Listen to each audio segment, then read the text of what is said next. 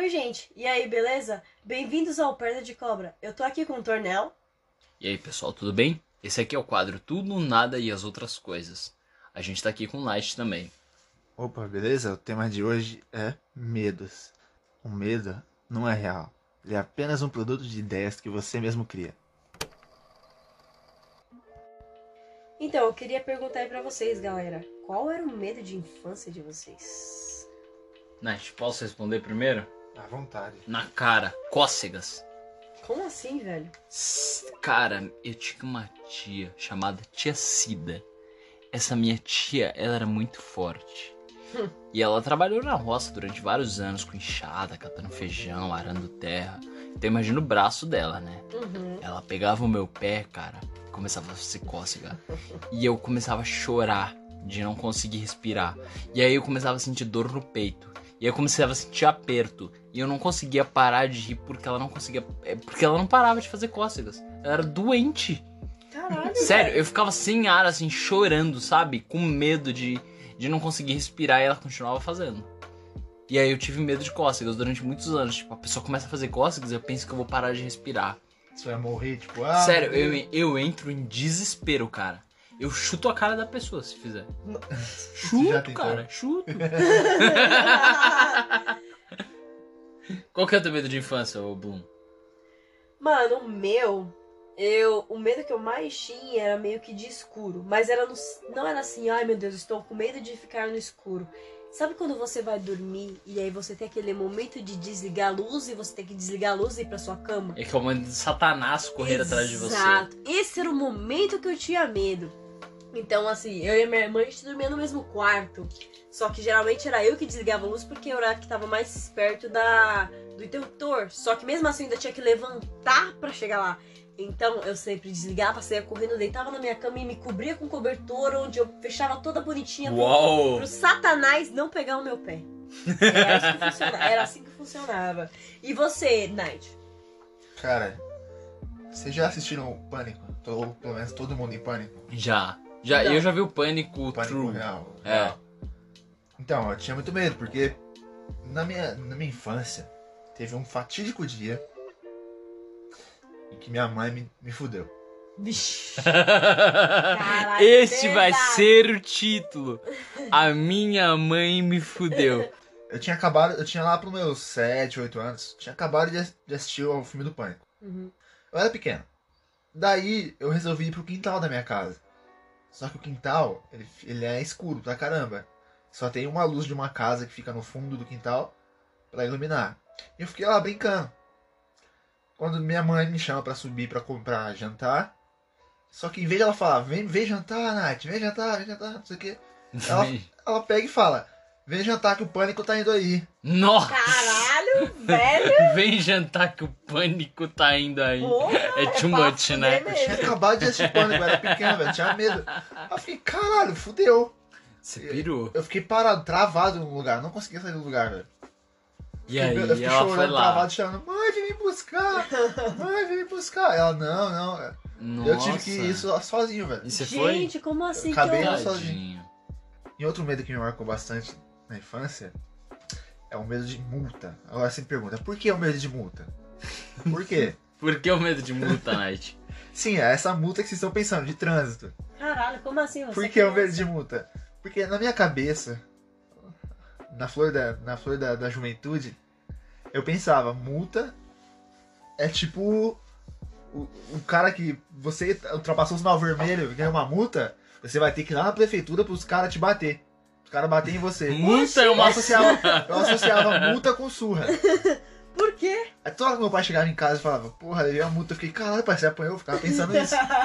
Aí eu ficava com medo de quando eu crescer levar multa também apanhar da Você prefeitura. até, você até tratava seu pai melhor, né? Pai, você tá precisando de alguma coisa e tal. Esse pai lá deitado. Exatamente. Mas da onde veio essa ideia de que. Não sei, eu acho que a palavra, a palavra multa com. Multa parece uma manta, né? É, multa com manta. Manta, manta é quando várias pessoas ficam ao redor de uma pessoa e batem na cabeça dela. Ah, é, pra mim, manta é aquela manta de tipo cobertor. Não, não, manta. É, tem essa, mas tem a manta escolar, né? Que é tipo, ah, o cara falou uma besteira, ó, a manta! E todo mundo começa a bater na Manta cabeça bate na cabeça, dá eu uns nunca tapas na vi cabeça. essa. É, velho. todo mundo se reúne e dá na cabeça do cara. Nossa, que doideira. Isso é uma manta.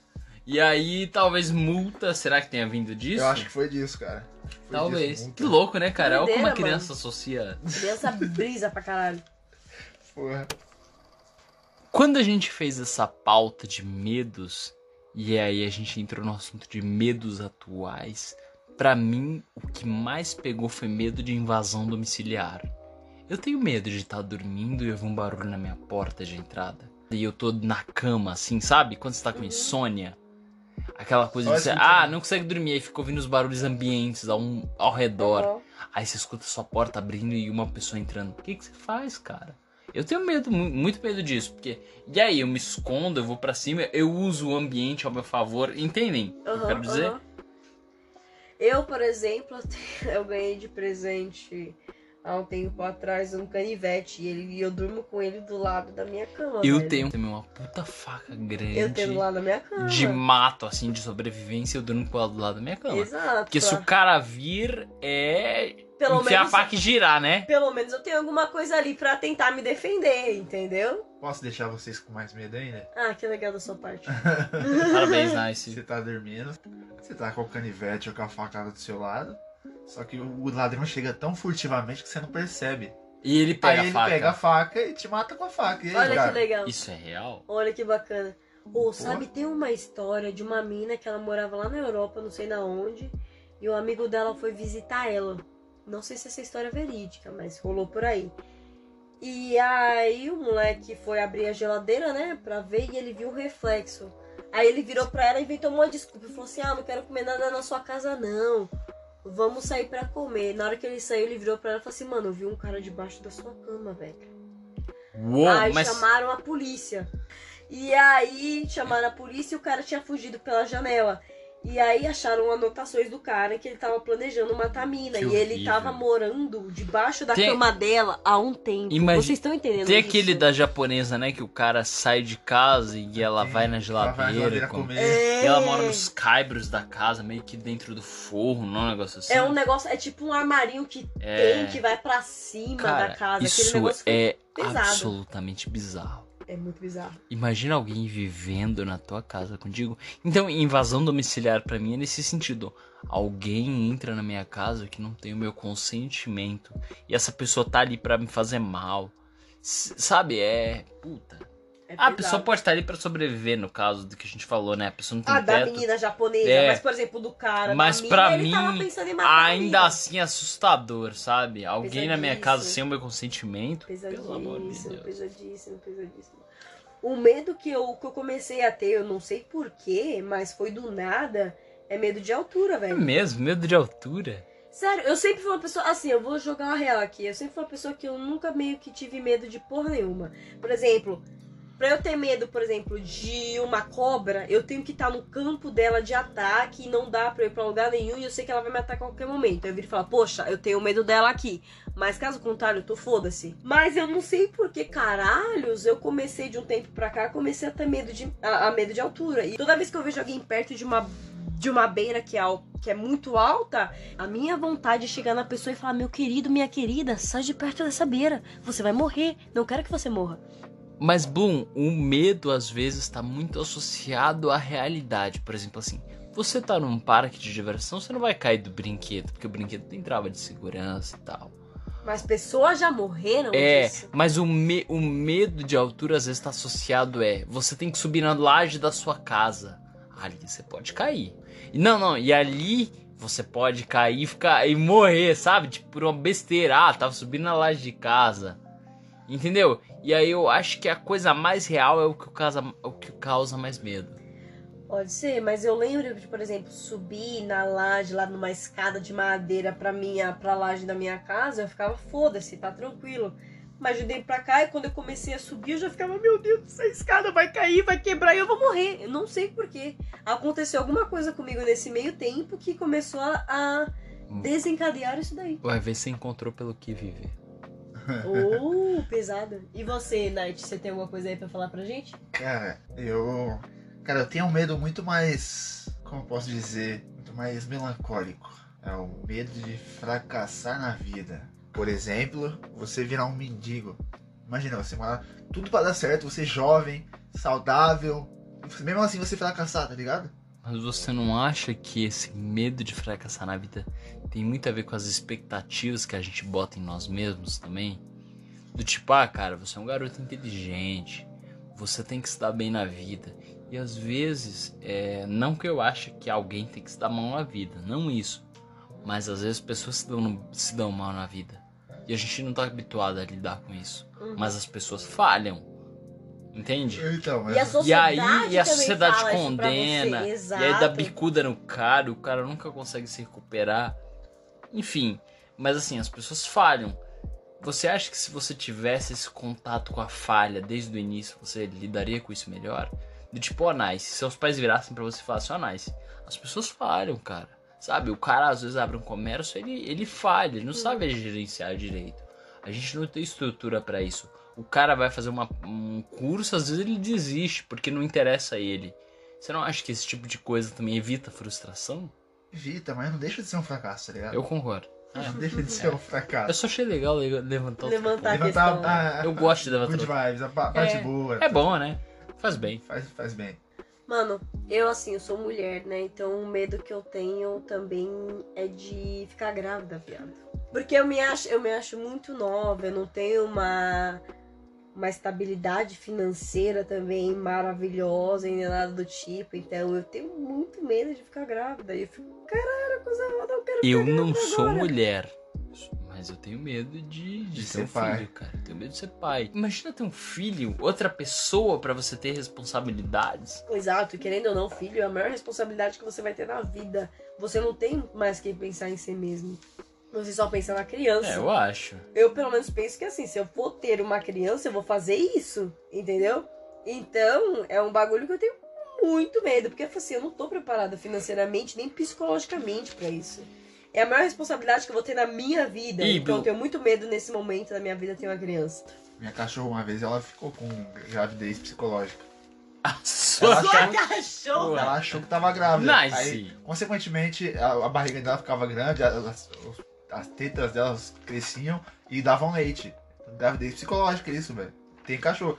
É muito bizarro, mano. É muito bizarro, porque também acontece com humanos isso. Tem muito, muita mulher que acredita que tá grávida e é uma gravidez psicológica. E quando na verdade não é nada a ver com nada, velho. Quais são os filmes ou séries mais bizarras que vocês já viram? Em relação a terror, a medo. Caralho, velho, é um filme muito bolado, muito bolado. Hum, Hereditário. Hereditário é impressionante. Eu nunca assisti, cara. É uma Ah, família que, que mora não sei aonde.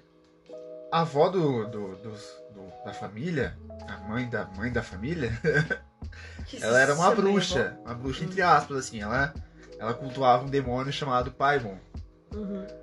E, e isso passou pra, passou de, de linhagem a linhagem.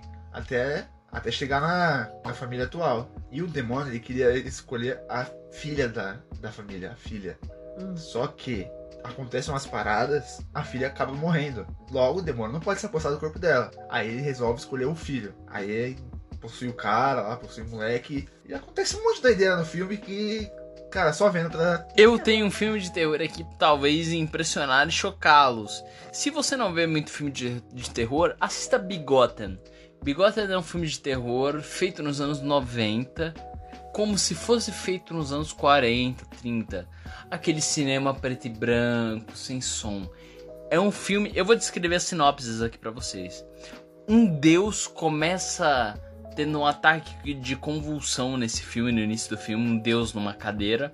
Ele pega uma navalha, corta o próprio umbigo, e aí, e o umbigo e barriga, né? Uhum. E das entranhas dele nasce uma mulher. Eles transam e da entranha de- dessa mulher nasce um filho. Esse filho é Cristo. E esse filho anda com essa mulher com com cordão umbilical ligado a ela. Ele sai andando pelo mundo. Esse filme não tem trilha sonora, ele é só o- a respiração dos atores, não tem fala também. Gente, como assim? É. E eles saem andando pelo mundo e eles encontram o exército romano em algum momento e os exércitos romanos estupram eles. E deles pingam a terra. E aí nasce um mundo. E nasce o mundo. É o Gênesis da Bíblia esse filme. Bigotten. Esse filme é completamente preto e branco, a imagem toda estourada, mas assim, Deve ser. é uma obra cinematográfica pra poucos. Deve ser interessante, mas ao mesmo tempo deve ser um saco. Porque Você- você, não tem som nenhum, não tem Mas, por diálogo. exemplo, aí todo o som que aparece, Bloom, é, é, espanta, é espantoso. O estupro, onde tem o estupro, mostra a respiração do estupro, a violência, a brutalidade. O ator respirando. O ator, o ator nada mais é do que o papel encarnado por uma pessoa, né? E você mostra a pessoa tentando viver aquele momento, entende? Então é forte. Bigotten é um filme interessante. E aí, vocês têm mais. Além desse, vocês têm mais algum outro filme de, de renome aí pra vocês? Eu tenho um interessante chamado A Serbian Film. Esse filme, A Serbian Film, é um filme feito na Sérvia. E o, o lance é, na época que esse filme foi feito, ele tinha muita denúncia sexual. É, e o filme é justamente sobre o seguinte: é um ator pornô aposentado que recebe uma, uma- um cachê interessante pra fazer um pornô snuff, que é o, do tipo que tem violência, né? E o cara vai lá, cara, e ele tem que fazer todo tipo de coisa bizarra. Ele tem que transar com mulher enquanto ele arranca a cabeça dela com facão. Nossa. Transa com um filho recém-nascido enquanto a grávida assiste. Gente, como assim? Saca? Tem umas coisas violentas, muito violentas, assim. É um filme de denúncia. É um filme que mostra o que tá acontecendo na Sérvia em relação à denúncia, ao tráfico de pessoas, à, à indústria da pornografia. Mas acabou sendo um filme banido em muitos países. No final, o cara ele se mata e aí é, ele se mata do lado da esposa e do filho. Que ele teria que transar com o cadáver deles. Com cadáver? É, ele transa com o cadáver do filho e mata a esposa, se eu não me engano, enquanto transa com ela. E eles estão com capuz, ele não vê. Depois ele tira o capuz e vê que é a esposa dele e o filho. Caralho, mas por que ele matou então? Aí ele se mata, porque os caras estão mandando. É o filho Snoopy, ele é um ator pornô, ele recebe dinheiro pra isso. Caralho. Aí no final ele se mata, aí aparece dois. Acho que é um cara lá pra fazer uma cena de um filme, aí corta o filme, sabe? Como Mas se o cara eles- fosse transar com o cadáver deles, né? Da família. Mas ele sabe que ele tá transando com o filho dele? Não, não sabe. Que é com um pesado. saco na cara, um negócio assim, se eu não me engano. Pesado, É. velho. Eu tenho um filme que eu acho muito bacana, que é. Mas ele não. Tem gente que fala que não é exatamente terror e tal, que é o Corra. Que é um cara negro que ele namora com uma mina branca. Ah, já vi. E aí ele vai Maravilhoso passar. filme, né? Ele vai passar um tempo, ele vai conhecer a, a família da menina.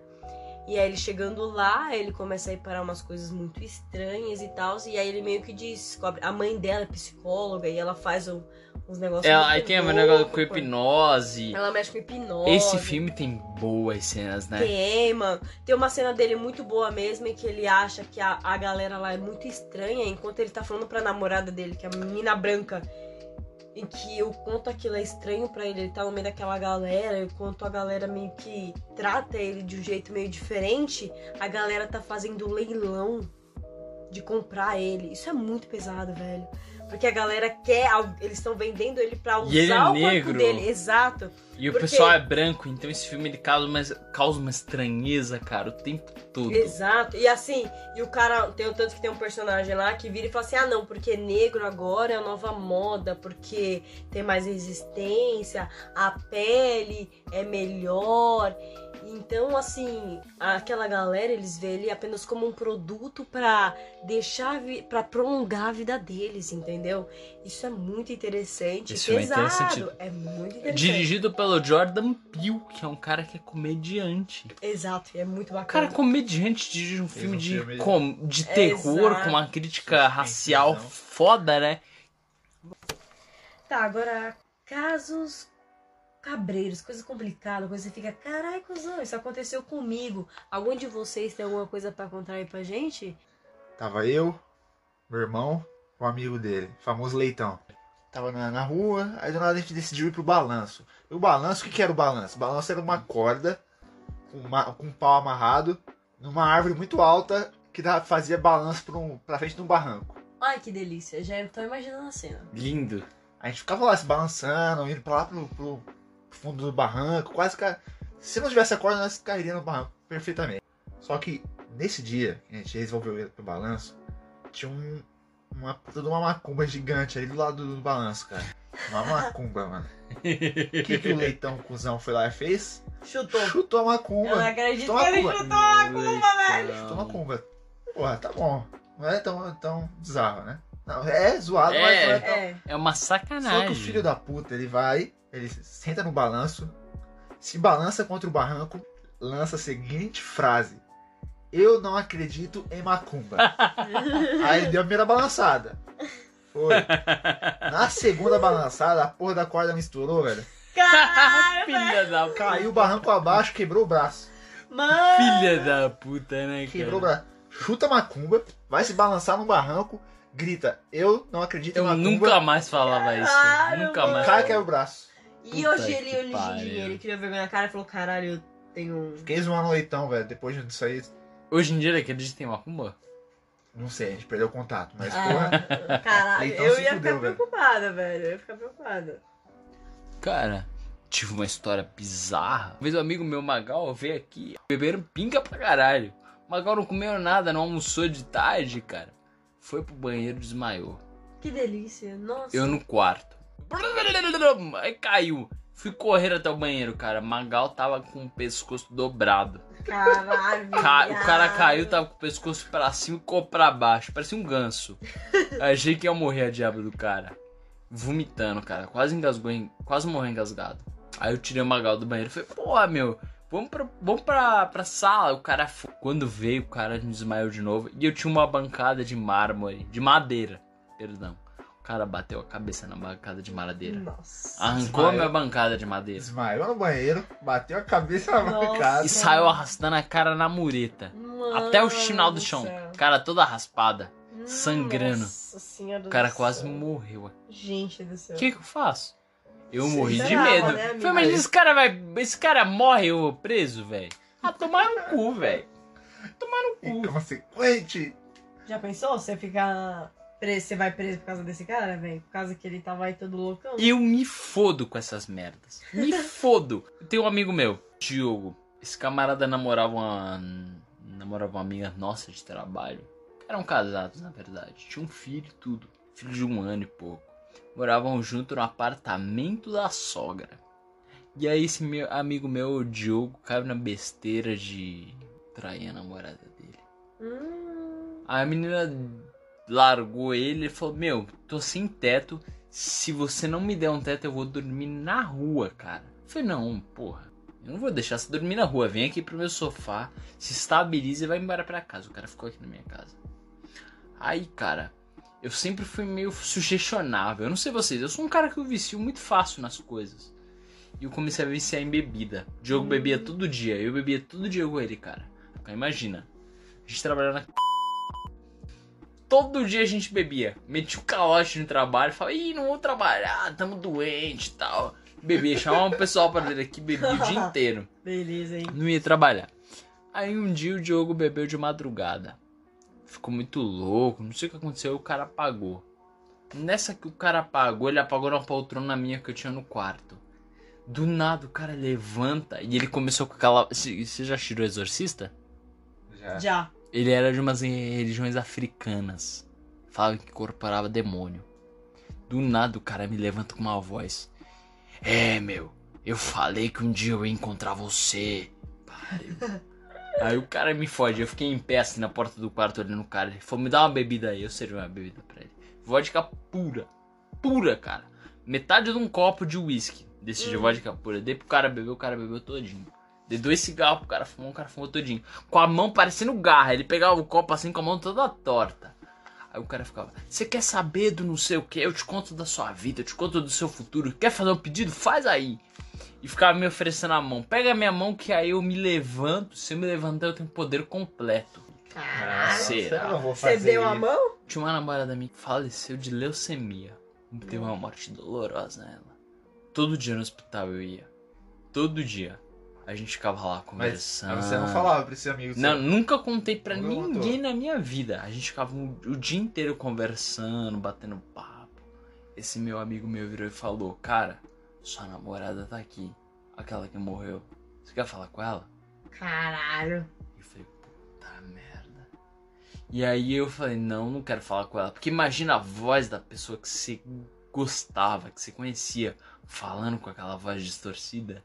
Nossa, demônio. mano, ah, eu, não, eu não consigo. Nossa, que horror. E aí ele me prometia coisa. Eu sempre fui de escrever. Vocês sabem, escrevi livro, trabalhei com jornalismo. O cara falava: Você quer, ser- você quer ter seu livro nos primeiros dos mais vendidos? Eu faço. Faço agora. Dá, minha, dá a mão pra mim. Ficou das meia-noite até 5 da manhã assim, fazendo previsão sobre os meus pais, sobre as minhas namoradas, sobre o meu trabalho, sobre tudo da minha vida. Fazendo previsão, cara. Previsão que não erra. Mas você já chegou, pensou... Não acreditava. Eu ficava tipo, mano, ele tá me iludindo. Mas você já pensou em aceitar? Tipo, pô, vou aceitar. Aí, aí ele falava que era gente que tava rodeando a minha casa. Ah, eu morri aqui tal, em tal ano, 80 e pouco, tô aqui até agora. Eu ficava me sentindo tão mal, cara. Imagina a pessoa morreu em 80 e pouco e tá aqui na minha casa até Uhum. agora. Ficava me sentindo péssimo. Aí tinha uma hora que a entidade veio dele, de verdade. Na hora que ele falou, eu tava aqui na. Eu tava na sala e tinha o meu quarto. Eu tava na sala na hora que ele. Na hora que ele começou a rosnar igual um E o cachorro. demônio tava no quarto. Ele ficava. E ficava alisando uma gata que eu tinha de, de estimação. Ficava alisando com os dedos tudo torto, parecendo garra. Caraca. Ficava alisando. Eu achava que ele que- quebrar o pescoço da gata. Mas não quebrava. A gata estava bem com ele. Aí eu tava aqui na sala e ele tava no quarto, na poltrona. Aí ele falou: vem aqui. Aí eu falei: eu não vou, você tá maluco? Eu vou encontrar a parada. Aí ele falou: se você não virar aqui agora até 5 segundos, eu vou jogar uma praga em você.